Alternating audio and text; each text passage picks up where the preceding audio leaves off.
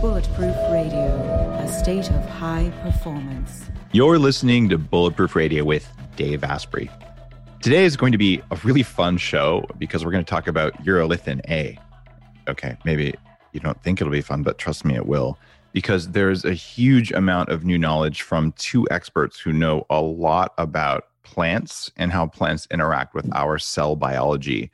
Um, the first of the two has a background in cell and molecular biology, biomedical engineering. His name is Chris Rinsch. He's a PhD, 20 years of experience, has written original publications that have been published in science journals about urolithin A.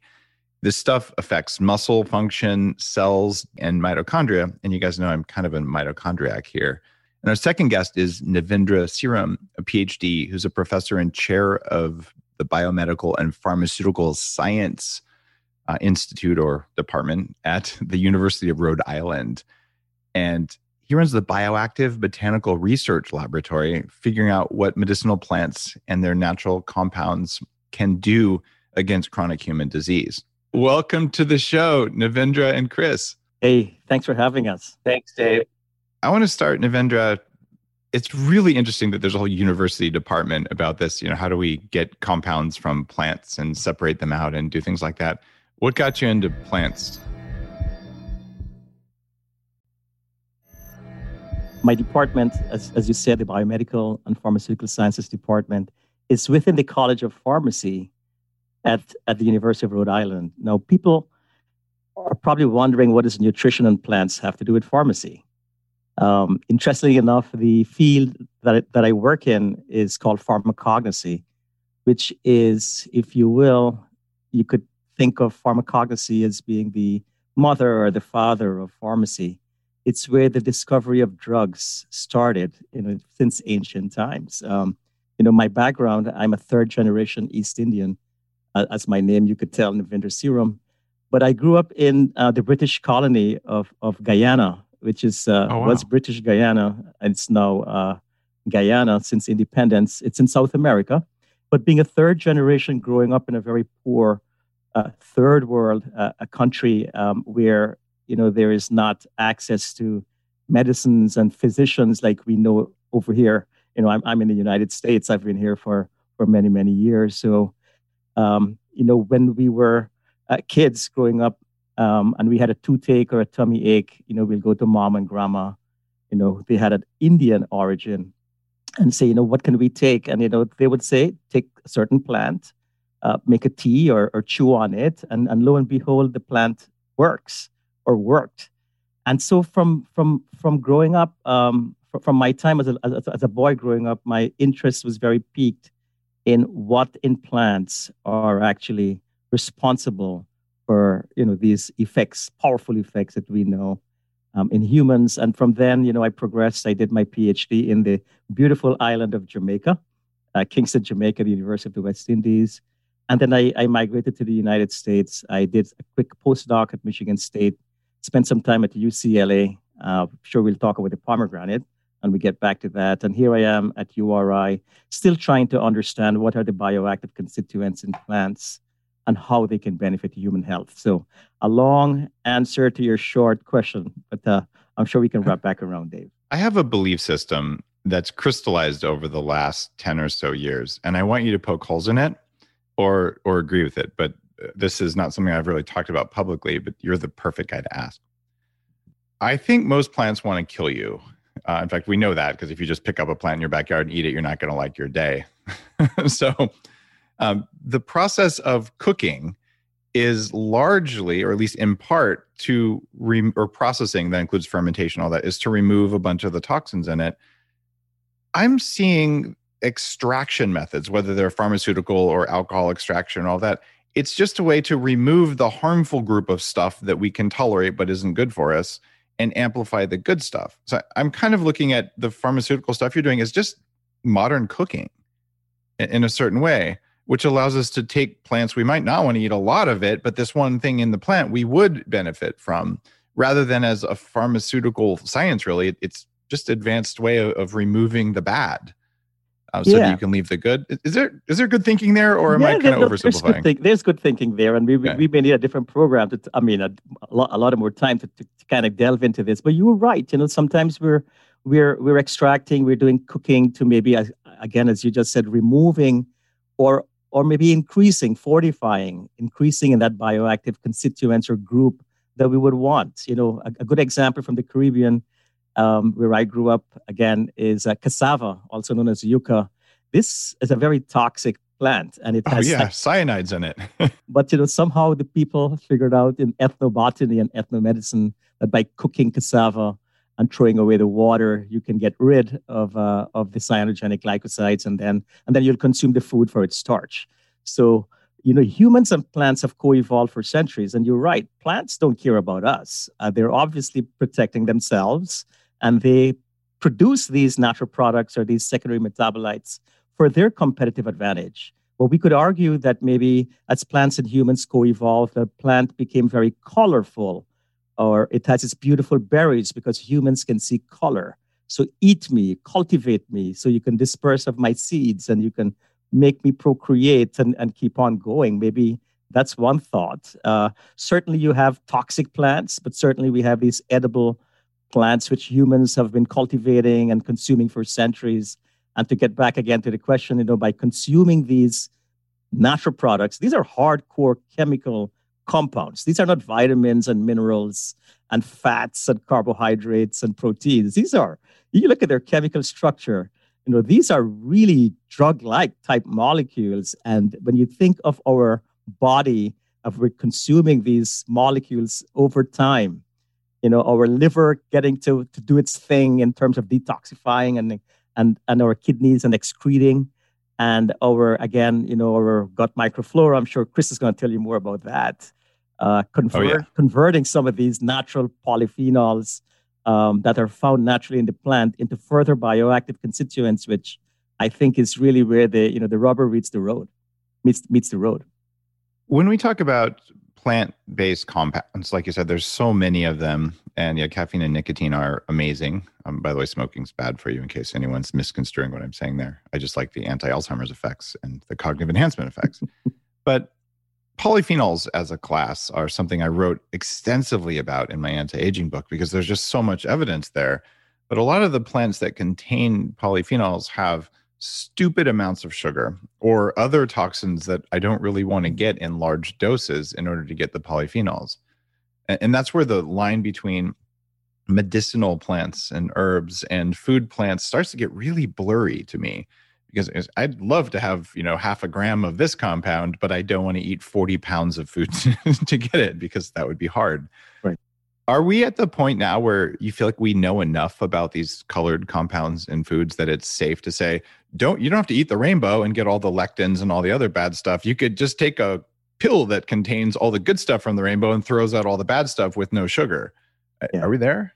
I think we're close to there. You know, the okay. the cutting edge instrumentation that we have, you know, throughout the, the world and with the scientists, the ability to, again, as you just said, to enrich in certain bioactive constituents and remove some of the unwanted uh, constituents within the plant foods. For example, I'm just going to throw it out uh, as an example cranberry juice. Um, people may not like the taste, or if you're having cranberry juice with the uh, added sugar, um, you may not want that added sugar, but is there a cranberry extract that could deliver the bioactive constituents in cranberries, which are potentially going to protect the urinary tract from being infected. Um, and that why do you is, say potential there? Is that because you're academic and you just have yes. to say everything is potential? You got it. We know D-mannose stops bacteria from sticking to the lining of, of, your uh, urinary tract, right? Well, the FDA this last July just allowed a qualified health claim for cranberry. You could check it out. Okay, there, there we go. So now, now we can say it's real because the FDA said so. All right, I got you, Devendra. With, with some caveats, Dave. Thank you. Um, but again, you know, yes, delivering the bioactive constituents in a you know calibrated form with standardized and you know what it is um, without the unwanted constituents. I think we're there. You think we're there? I'm feeling that way too. You can get almost any polyphenol separated out you want. A lot of times you can't get them in a supplement that you want.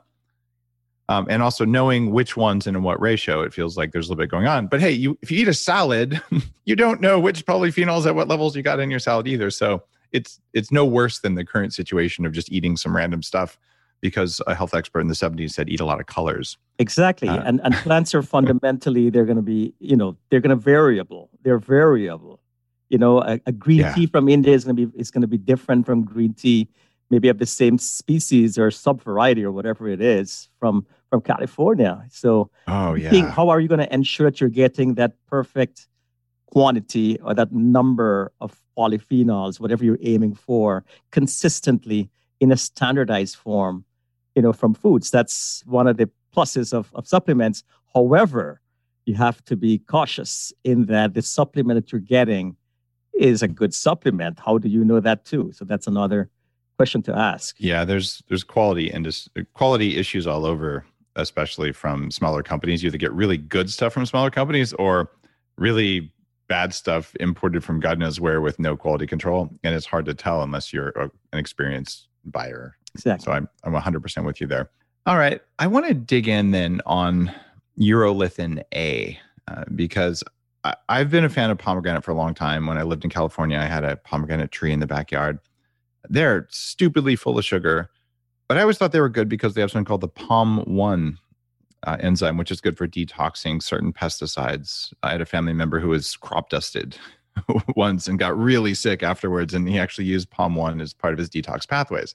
But I didn't know much about urolithin A. So, can you walk me through uh, what it is and what you've discovered about it?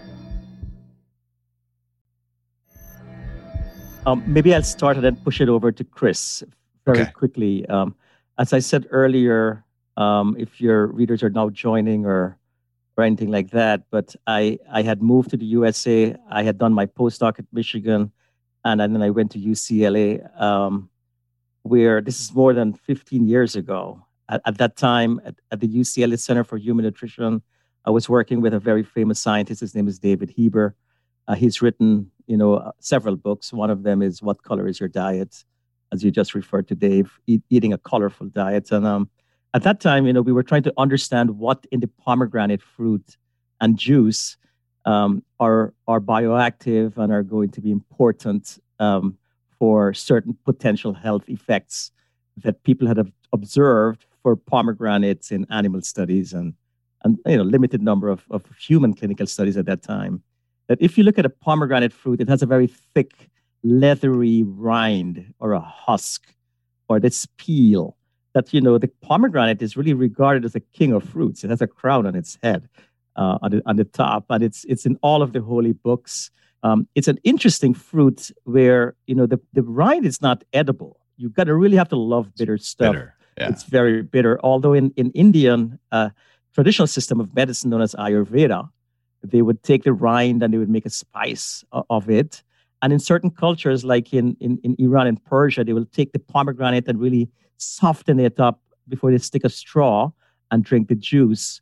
So you, where I'm getting, where I'm going with this is uh, the seeds, which are the, you know, covered with these uh, beautiful red fleshy. It's called the aril, the A R I L. Those are the edible parts, um, and the red, the red ruby color. Those are uh, uh, are, are because of certain polyphenols known as anthocyanins, which are responsible for giving several berries and certain other vegetables and grains beautiful color. Um, but it turns out that in the peel of the fruit, uh, there, there's this large class of polyphenols, which Dave, you, you know about polyphenols very well. Uh, polyphenols are probably the most abundant and ubiquitous phytonutrients. I'm going to use that word phytonutrients in our diet in terms of edible fruits and, and vegetables and grains.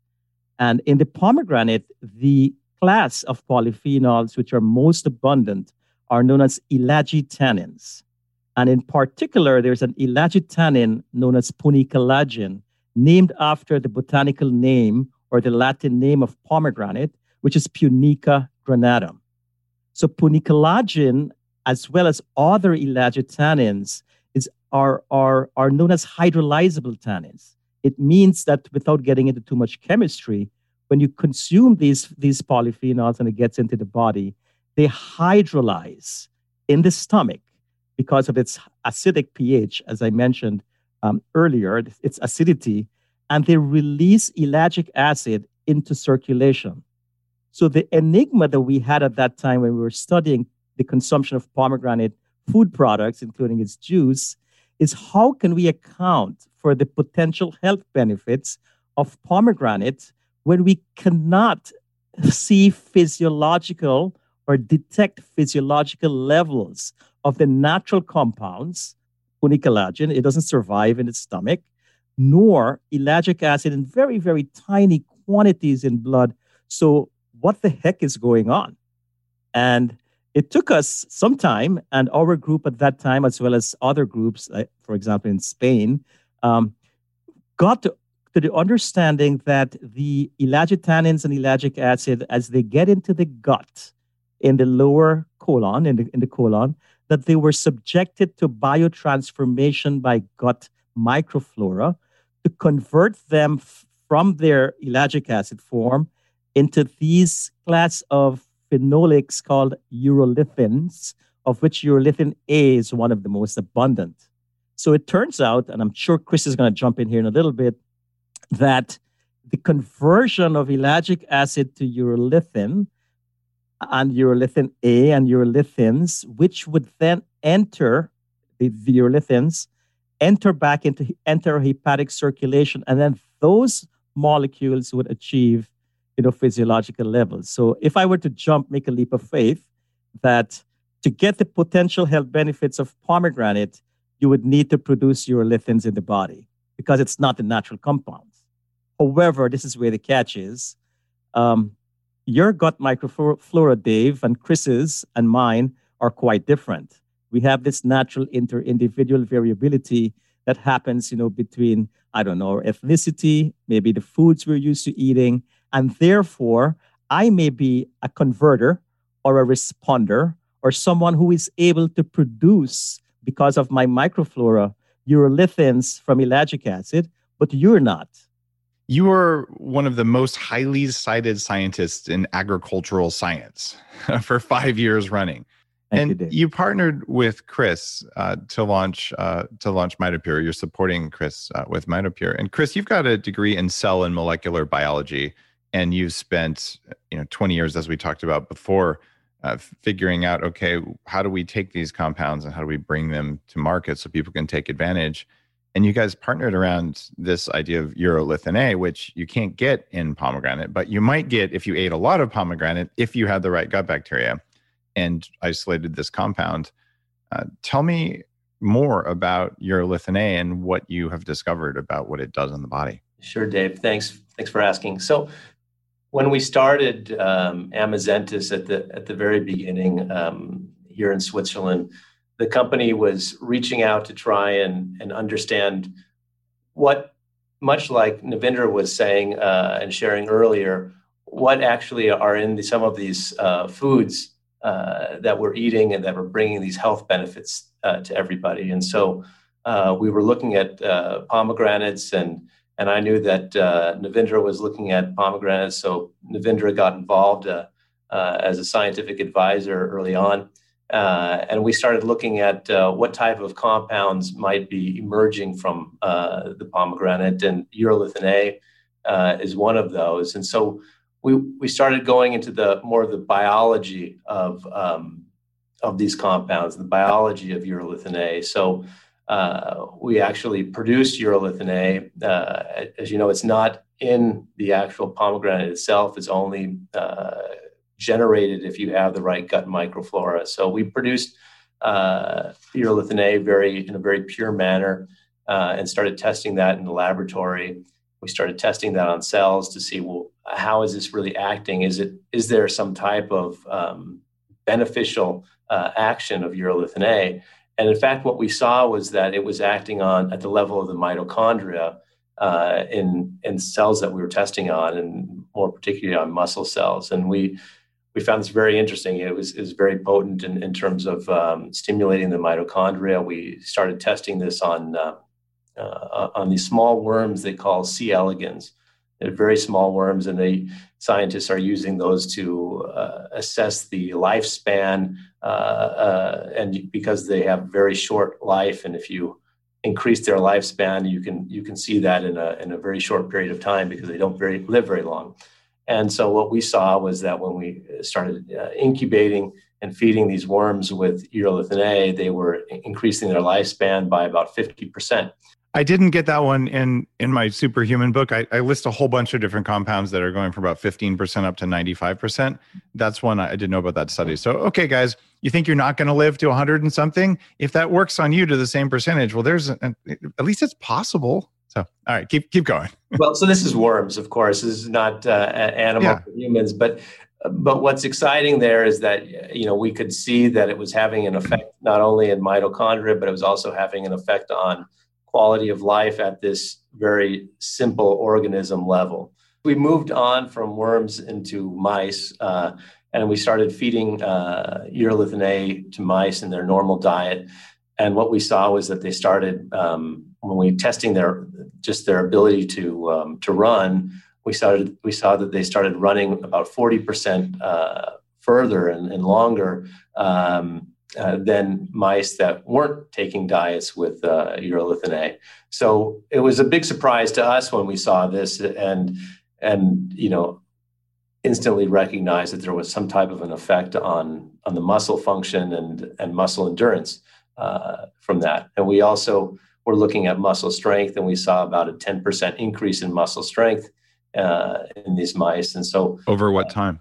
Uh, this was now at, at this point we were looking at at mice that uh, and that were metabolically challenged too. They were taking a high fat diet over several months, and so uh, we thought, well, okay, this is something that that you know takes place over several months. You need to you may need to feed uh, and consume over several months. But then we said, well, let's let's accelerate this. Let's actually uh, try over a much shorter period. And so we went into older mice that that normally uh, you know have a, a decrease in, in muscle function, if you will, just like just like humans. As you get older, your muscle function starts to decrease.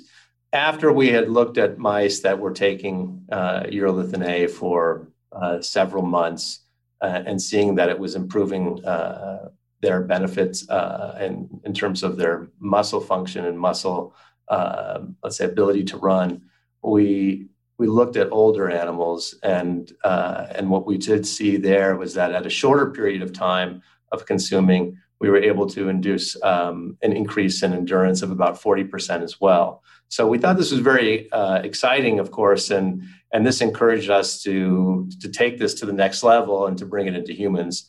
Uh, and so that involved uh, a whole other step of basically taking uh, urolithin A and making this uh, at a uh, at a purity and at a quality level that was fit for human consumption. The first study that we we did in humans was a um, a single ascending dose and a multiple ascending dose study with uh, urolithin A. And we did that, uh, the multiple ascending dose. We studied the effects over a month.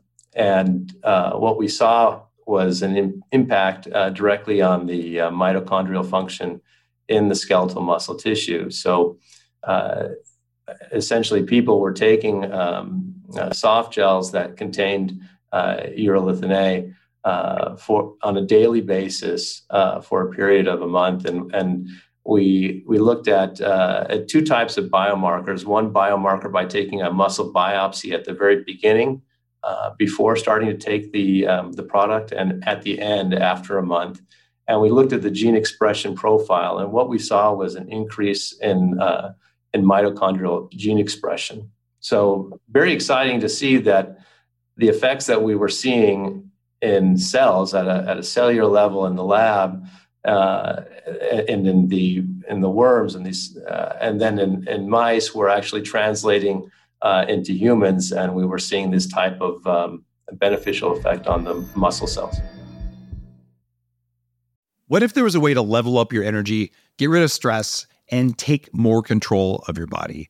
Welcome to quantum upgrade this is a new technology that taps into quantum energy to help you feel amazing Quantum Upgrade has a lot of different products that help protect you from EMF and help activate your body's natural healing abilities. You can expect better sleep, more resilience, less stress, and better blood flow. The cool thing about Quantum Upgrade is that the products are backed by a lot of heavy duty scientific studies, and there's a new measurable upgrade. You can now use Quantum Upgrade to increase your consciousness levels between 1400 and 2200 on the Hawkins map of consciousness. If you don't know what that means, do some research because it's impressive, it's fun to learn about, and it's something that I've come to understand. Ready to try Quantum Upgrade? Visit quantumupgrade.io slash Dave for a seven day free trial. And as I understand it from looking at the literature before the interview, it's primarily because of mitophagy. Is, that the only or the main effect, or are there other things going on? And can you tell people what mitophagy is? Yeah, it's a it's an excellent point, uh, Dave. So, urolithin A is acting on the mitochondria and improving the mitochondrial function by stimulating a pathway that's called mitophagy. So, what happens is as you're getting older uh, and you're leading perhaps a more sedentary lifestyle, the mitochondria that are inside of your cell they start to get um, damaged and they they get old as well. And so each of our cells uh, that are containing mitochondria, they have an innate process uh, of cleaning up the damaged mitochondria and recycling them. And this process is called mitophagy. And so as you um, as you get older, uh, mitophagy declines. And so the number of healthy mitochondria inside of your cell declines. And so your cells are less, let's say, bioenergetically um, optimal, if you will, at, at, with that decline. So uh, consequently, the cells aren't functioning well. So the mitochondria are a little bit like batteries inside of our cells, so they get run down. And so uh, what we've seen with urolithin A and this was a subject of a paper uh, that we published several years back uh, in the journal Nature Medicine, uh, was that urolithin A was stimulating or is stimulating um, mitophagy uh, and inducing this recycling process of the damaged mitochondria to keep your cells and your mitochondria very fit and, and very uh, bioenergetically um, let's say, optimal, if you will. This there's plenty of evidence around urolithin A uh, for me to have started uh, taking it. I think it's too early for me to to say. You know, I, I felt a huge difference. I do a lot of mitochondrial stimulation and, and mitophagy stimulation, but this is something that I'm I'm permanently adding based on the evidence to my uh, my personal stack and you guys put it in in timeline yes uh, okay. timeline uh, we, we put it into this product here it's a it's a little sachet that you can um, basically pour into your smoothies in the morning, into your yogurts, and into your cereal. Is it heat stable? Uh, well, we, we have seen, yes, that is heat stable. Yeah. Can I? I haven't tried this yet because I don't want to ruin it. But if I put it in bulletproof coffee and I blend the crap out of it, am I going to break it up like you would with peptides or is it going to be stable? No, I, I would say you should be pretty comfortable blending okay. it in your coffee all right, I'm going to give this a shot. I think it'll add a little fruity note, and I don't think it'll be bad. And I have put grape seed extract in in coffee, which gives it kind of like a dry tannin note, like a, a dry wine, depending on which brand of grape seed extract. So this isn't a tannin anymore. But all right, I'm going to give that a try. I should have done it before the show. I just didn't want to waste, you know, a perfect good sachet of you know urolithin A if I was going to deactivate it or something. Okay. Uh, why can't I just take a urolithin A capsule? Why do I need a powder? Well, you know, we started out uh, with this powder because we thought it would be a great consumer experience. So many people are used to taking pills all the time, but you know what we see is is this is this nutrition of the future is going to be nutrition that you know that is studied uh, scientifically and clinically proven to to have a, a benefit that's that's targeted for you. And so we wanted to introduce our product uh, in a powder form that you could include into your food. Now, some people like to eat things in food. Some people like to take pills. I'm rooting for the pills because I already take a handful of pills. It'd be easy to toss one in. Uh, but in in the meantime, I'm I'm really intrigued at the idea of stacking things that add um, autophagy or mitophagy. and so the idea of what if I did spermidine and I did uh, timeline together during a fast uh, and, and, then exercising at the end of the fast and, and things like that. And of course, there aren't studies about this stuff yet. A lot of people are saying, how do I get more out of an activity that I'm already doing?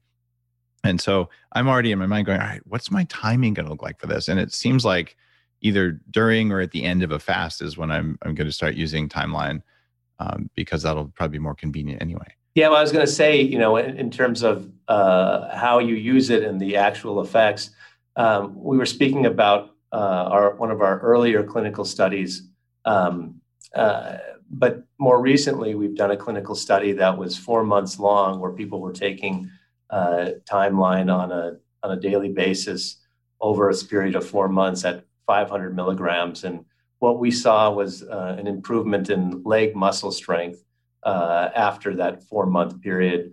We also uh, did similar types of tests that we did in our uh, our initial study, where we looked at uh, biomarkers not only in the muscle but also in uh, in the plasma, and we saw an impact there, um, particularly on acylcarnitines, a, a, decrease in, in acylcarnitines over time, showing an impact on um, mitochondrial function.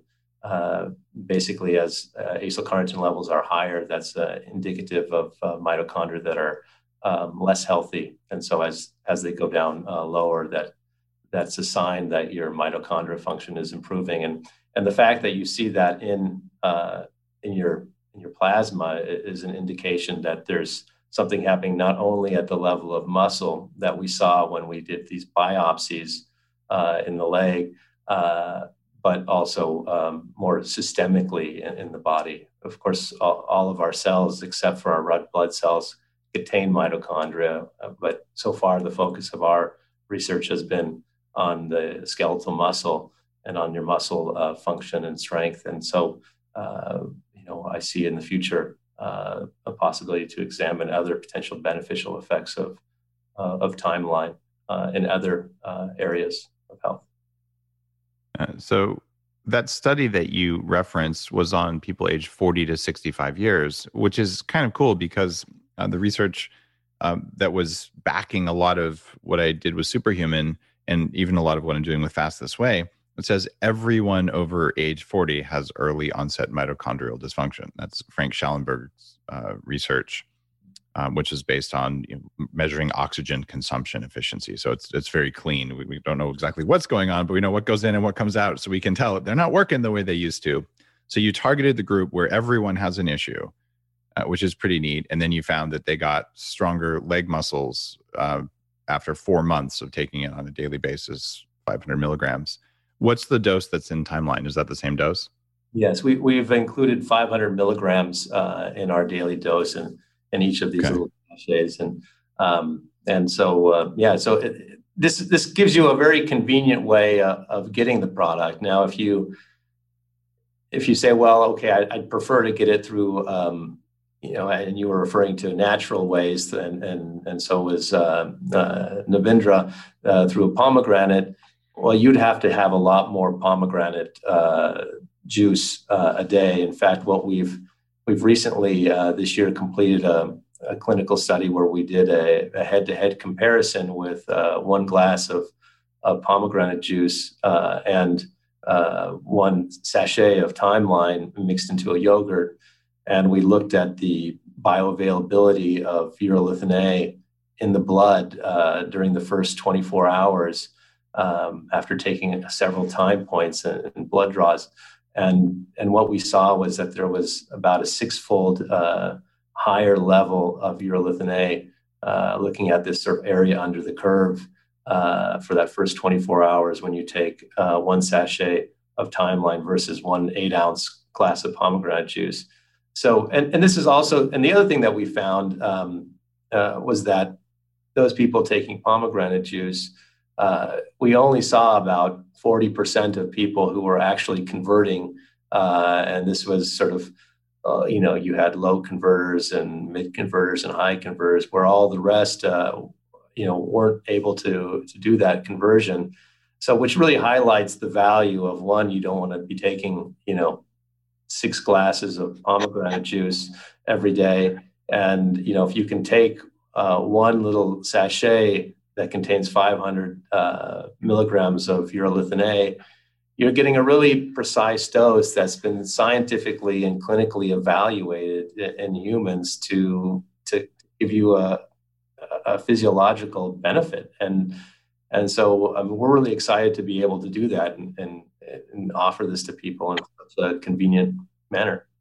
One of the problems with pomegranate juice is like any fruit juice, if you take one eight ounce glass of that stuff and you're doing continuous glucose monitoring, say, like use the Levels Health device uh, to do that, um, you're going to have this postprandial blood sugar spike that is aging and that it causes advanced glycation end products in the body. So I, I couldn't, in good conscience, tell people listening, hey, drink a big glass of sugar water with some ellagic acid in it uh, on a daily basis uh, because the long term effects of any kind of fruit juice are not that good on, on the human body.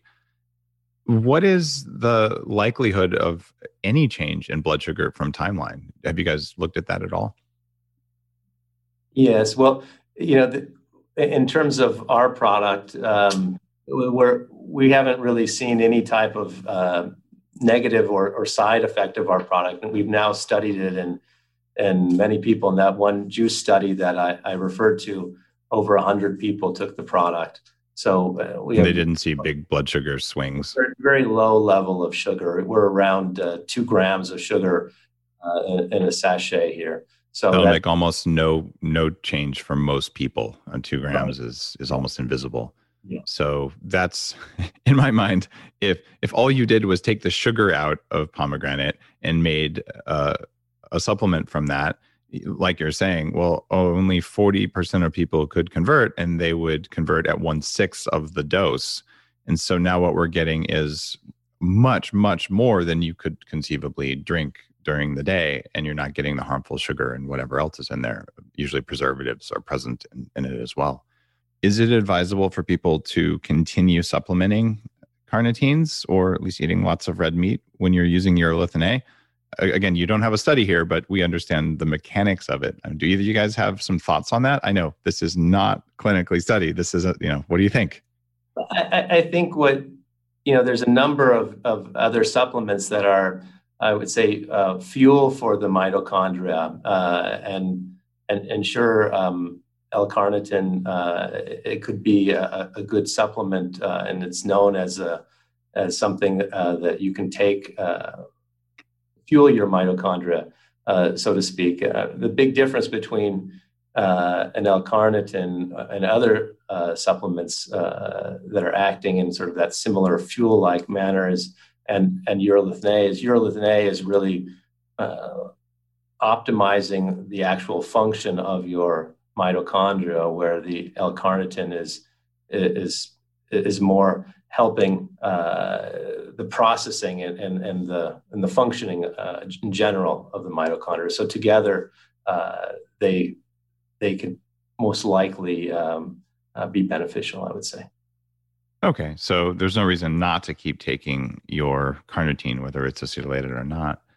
Um, okay, that that's good to know. And for a lot of people, uh, who are listening, I'd say the average dose is about 500 milligrams. I took it for a long time. I don't take acetylcarnitine now because when I do, uh, it raises my acetylcholine levels too much. I actually get jaw tension from it because my mitochondria are working just fine.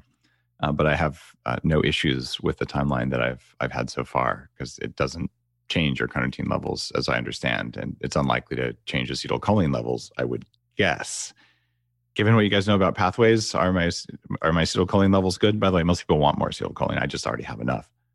Any anything going on there that you've you've considered? Uh, we haven't really been uh, studying the effects of um, urolithin A on on uh, acetylcholine uh, okay. Uh, there are studies out there that show that the size and strength of your quadriceps, your leg muscles, are correlated with the number of synaptic connections in the brain and with cognitive function. This is why you do squats. And if you have a nice butt, you probably have a smarter brain, to, to be perfectly honest. Like, like we know that independent of urolithin A. These, these are just, you know, we, we know the brain likes to know, oh, I guess I should get bigger if I have more muscles to deal with. And the mechanism for that isn't clear. Uh, so I, I believe very fundamentally that you got to get your mitochondria in order and there's many different ways to do it and this seems like a new and interesting way now here's where i'm going with this 52% of or sorry 48% of people under age 40 have early onset mitochondrial dysfunction uh, according to uh, Shallenberger's work now if you were say 25 and you were not one of the people who had early onset mitochondrial dysfunction like I did, uh, are you likely to see an improvement anyway, or is this mostly for people whose mitochondria are already kind of going off the rails? No, I, I would say that um, if you're, it's really important to keep your mitochondrial uh, at its peak performance, no matter you know what your general health conditions are. Yeah. Uh, if you take, you know, and and and we've seen this in, in preclinical evaluation. We've we've seen in in younger uh, animals. We've seen we've seen the animals uh, uh, who are taking urolithin A uh, improve their running, uh, and as well as in older animals. So it's mm. you know this is not uh, this is not something only for for people older than 40. It's not something for people only older than 60 or 70. It, it works throughout throughout the entire lifespan. Okay. Yeah. Uh, my uh, my advice uh, for listeners would be it's a lot easier to stay young than it is to get old and then make yourself young again. Because I've done the second one, it's damned expensive and it takes a lot of time and energy. And I know people who start younger and they just spend less money and spend less time and they enjoy their life more. so I was uh, I was hoping you were going to say that it was still effective for younger people. But since you've seen changes in muscle strength, are there pro athletes who are incorporating timeline into what they do? Are you guys uh, NSF listed and all of that? Well, uh, that's a great uh, point, Dave. We think that timeline would be great for for uh, people performing uh, various sporting activities, and that could be pro athletes. Uh, we're in the process of getting the NSF certification, and we'll have that this next year. Okay. I've got a couple friends who are very, very high up in their in their field of sport, and I will I'll reach out to them privately, and a lot of them are saying, well, um, you know, it doesn't have to necessarily say NSF as long as it doesn't have banned compounds in it, because NSF is very expensive. This is a for people listening, it's a certification that supplement companies can go through um, that assures that an athlete who takes it will be okay. Many pro athletes, though, are uh, they're clearly not violating any rules, but they're saying, well, as long as I know what's in there is what's actually in there, I'm okay. What they don't want to do is take some cheap, weird thing they bought off a random website and then uh, it has stuff that wasn't on the label and then they get in trouble. So I, I see a great degree of variance depending on which which athlete it is. But it, it seems like you might see some changes from strength athletes. Um, what about endurance? Is it going to make a difference for those weird people who still like to run marathons as if uh, something's chasing them? Well, I, I, would hope that it would increase uh, endurance by acting on your um, on your muscle cells and your mitochondria. It, it should, right? Uh, it should improve general muscle function. Back to your point on you know the this question of questionability of of, uh, of actives and ingredients that are sold out there. I think one of the things that it's important to note is that with our uh, urolithin A uh, ingredient MitoPure that's in timeline, we've actually gone through the whole FDA GRAS process. So our product is it is uh, very very pure, and uh, and so there's no issues of any type of banned substance as well. Are people going to see like an immediate energy boost from this if they have mitochondrial problems? Well, what we've you know what we've seen, as I was saying earlier, uh, each each user has experienced um, effects differently. So some users say, "Well, I, am I'm, I'm seeing an effect right away. Uh, the first day I, I take it, it, you know, I, I feel I feel uh, an increase in in in our and let's see your muscle function or or endurance. Uh, although I would say that this might be um, a little bit optimistic to see something instantly. Well, placebo is real. I mean, big pharma uses placebo all the time. I just beat it by a few percent, and there you go. Uh, so it, some of it could be placebo, but you have long-term clinical studies, and when I see it in worms and in mice and in humans, it's probably not placebo because mice aren't really that susceptible to it. Right, and and you know when you study something, uh, we ran our our clinical studies are double-blind, placebo-controlled studies. So this is the the same quality that uh, pharmaceutical companies use when they evaluate uh, drugs, and and so what what we saw, as, as, I was mentioning earlier in most recent studies, is that we improve uh, muscle strength after four months, and so this is a um, this is a real uh, effect that takes into account um, uh, a placebo effect. And um, yeah, no, we're we're very we're very excited about this. We'll be running more studies, um, and I think um, yeah, and and now I, one of the interesting um, uh, avenues forward will be uh, the additional uh, new clinical studies that we will be running. And we're doing this together with uh, one of our partners. Um, uh, last year, we partnered up with Nestle Health Science, uh, which is uh, a, one of the, the leaders in globally in nutrition. Uh, and and so we are conducting uh, new studies together to analyze uh, different pathways and, and different uh, mechanisms of actions and benefits that we can bring people. That is uh, that's fantastic, and I love it that you're continuing to study this a lot more than that some compounds get, and because it's a metabolite and because it's the only way you can get it, and the way we would do it before, it you have explained very uh, very convincingly for me why I didn't see the benefits when I did take ellagic acid because I'm well one of the 60% of people who doesn't do anything except make us have to pee. So that was that was really enlightening. So I'm I'm really excited that I I can take timeline and this is something that I'm on the one year subscription plan. Um, so I will be uh, continuing to take it uh, for at least a year and uh, measure measure my results and see how I'm doing. I also appreciate that you guys are offering a discount for people listening to the show. TimelineNutrition.com slash Dave. And they do, you guys do four, eight, and 12 month subscriptions because you've seen results for sure after four months in your studies, which is, is kind of cool. So, like, look, you can't just do it for a month, do it for four months so you know. Can I do two at a time? Sure. I've done it two at a time. Yeah. Okay. I might just double up. I'm a big guy. Yeah. We, we've had people say, hey, I've been taking it once and, uh, and now I'm you know I'm doubling it up and I'm feeling better. Uh, okay. telling me that just uh, the other day. So I'll do that. We've been studying uh, the pomegranate and urolithin A now for over ten years, and and I think one of the uh, the most surprising things that we uncovered uh, was that this metabolite urolithin A uh, was acting on mitochondria because when we started looking at uh, the pomegranate, we thought there could be a whole host of different uh, bioactives that were responsible for the pomegranate's uh, benefits, health benefits that were being uh, spoken about. And and when we started really diving into the pomegranate and and and studying it and, and looking at this metabolite, uh, we were very surprised to see that it was having such a potent effect on on mitochondria and and i think that you know this this thought that it can translate this effect from a cell into this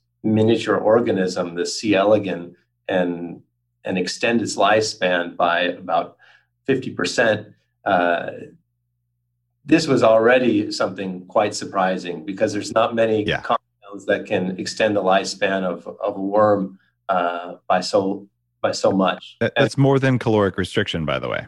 No, it, it much more, and, and it yeah.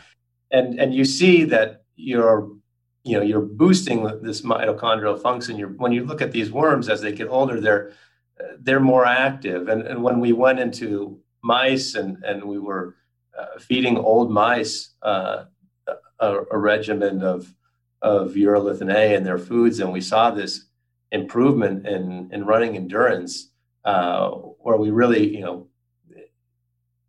this was really a, a, an observation that we had. Uh, we were that surprised us because we thought, well, you know, maybe you need to take this, you know, for six months to see for mice to see that take this for six months to see an effect. But we saw it in a very short period of time, and and the fact that it it translated into humans uh, there's there's there's not many uh, products that are translating from cells to mice to humans and uh, and showing this conservation uh, of a mechanism of action.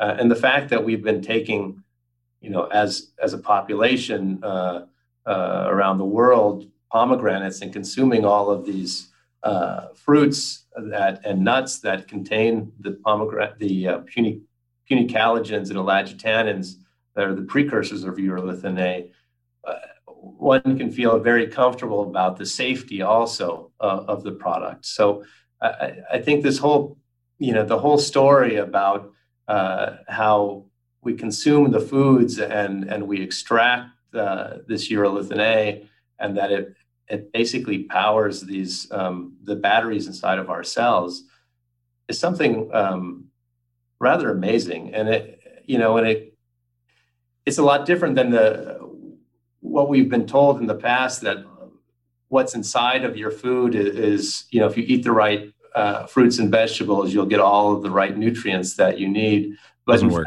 Fact, you need to have a, a, a mixture or, or, of of the right foods but also that having that right gut microflora to be able to extract those um, the benefits from these compounds that are found in the in the, in the foods we're eating.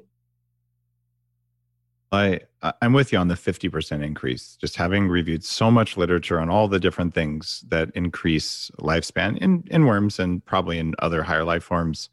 You know, caloric restriction has been the gold standard, and uh, seeing a 50% increase, this is probably probably the second or third most effective that I, have come across uh, in in research. And yes, it doesn't translate direct to humans from worms, uh, but directionally, it's probably going to give you a bump. And from my perspective, uh, we uh, we all want to be able to do that, and we all want to be able to you know find the right combination for us that can do it. And you've contributed something after 10 years of research, something new uh, to the world of supplementation uh, for anti-aging and muscle function and mitochondrial function, all that, uh, which is really cool. And so, thank you for for being on the show, uh, Chris and Devendra uh, your you know, curiosity and willingness to to go to places that haven't been done before to do real clinical trials and to make a product that looks like it's got lots of evidence behind it um, that it could do all sorts of good things for the body. Because uh, from where i sit man mitochondria are the thing. You get those working and they'll fix a lot of other stuff and if they're not working very well they won't fix a lot of other stuff. So like i said timeline is now an official part of what i'm doing uh, and I'm constantly evolving uh, what I take. And uh, I'm going to be doing this for at least the next year. And I'm probably going to double up on my dose just because, like I said, I'm a big guy. And because, hey, if it works, maybe you should take more. Kidding. That's bad advice. But in this case, I'll do it. And uh, just want to say thanks for your research. Well, thank you very much for having us, Dave. Enjoyed it. Yeah. Thanks, Dave.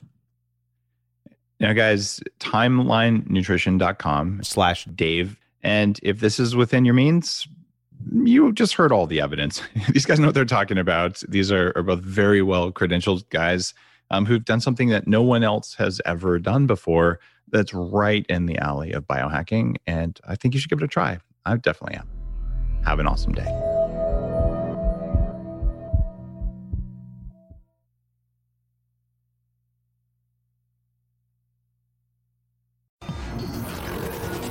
Human Upgrade, formerly Bulletproof Radio, was created and is hosted by Dave Asprey.